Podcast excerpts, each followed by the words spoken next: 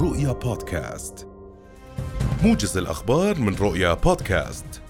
قال وزير الاقتصاد الوطني الفلسطيني خالد العسيلي إنه من المقرر أن يصل اليوم وفد وزاري أردني مكون من 6 وزراء أردنيين إلى فلسطين في زيارة تستمر حتى الخميس القادم، يليها قدوم رئيس الوزراء بشر خصه إلى هناك. العسيلي أوضح أن 6 وزراء أردنيين سيزورون فلسطين في إطار اللجنة الفلسطينية الأردنية المشتركة العليا، مؤكدا أن هذه اللقاءات ستستمر حتى الخميس القادم. قال الدكتور محمد كنانا مدير إدارة الامتحانات في وزارة التربية والتعليم إنه لا يوجد امتحان نهائي بالأساس لطلبة الصفوف الأولى، مشيرا إلى أنه يوجد 4 فترات تقييمية لطلبة الصفوف الأولى تبدأ مع بداية التقويم المدرسي المعلن وتنتهي في اليوم الأخير من ذات التقويم.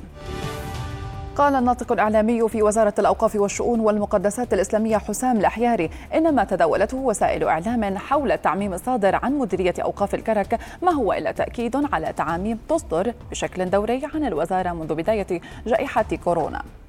وأضاف الحجاري أن وزارة الأوقاف تؤكد دوما ضرورة ارتداء الكمامة وأحذار سجادة الصلاة وضرورة التباعد والتعقيم لتبقى المساجد آمنة بحيث لا تكون بؤرة للفيروس.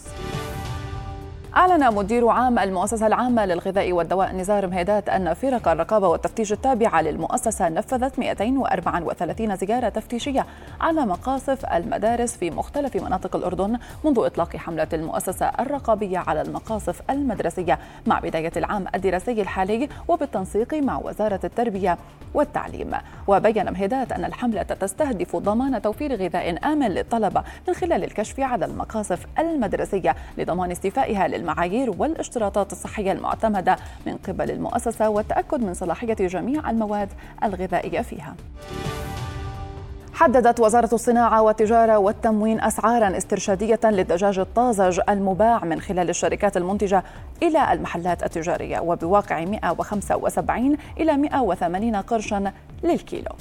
الوزارة حددت أيضا أسعارا استرشادية للدجاج الحي المباع للنتافات 135 قرشا للكيلو كحد أعلى. وقالت الوزارة إنها ومن خلال عمليات الرصد اليومي لأسعار المواد التموينية خصوصا الأساسية منها لاحظت ارتفاعا غير مبرر على أسعار الدجاج الطازج والمباع من خلال النتافات.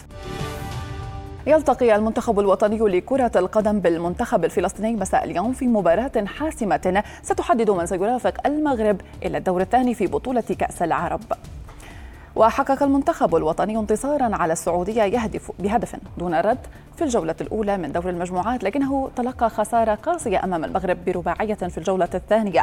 وتتصدر المغرب ترتيب المجموعة الثالثة ب6 نقاط، ويحتل المنتخب الوطني المركز الثاني ب3 نقاط، بينما تملك فلسطين والسعودية نقطة واحدة.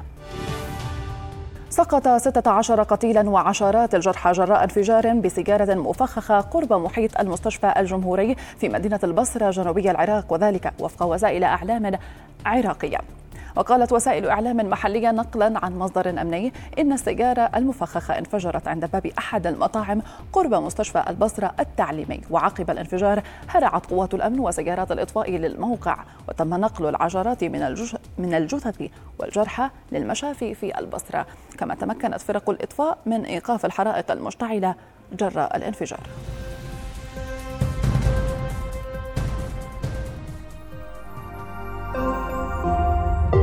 رؤيا بودكاست.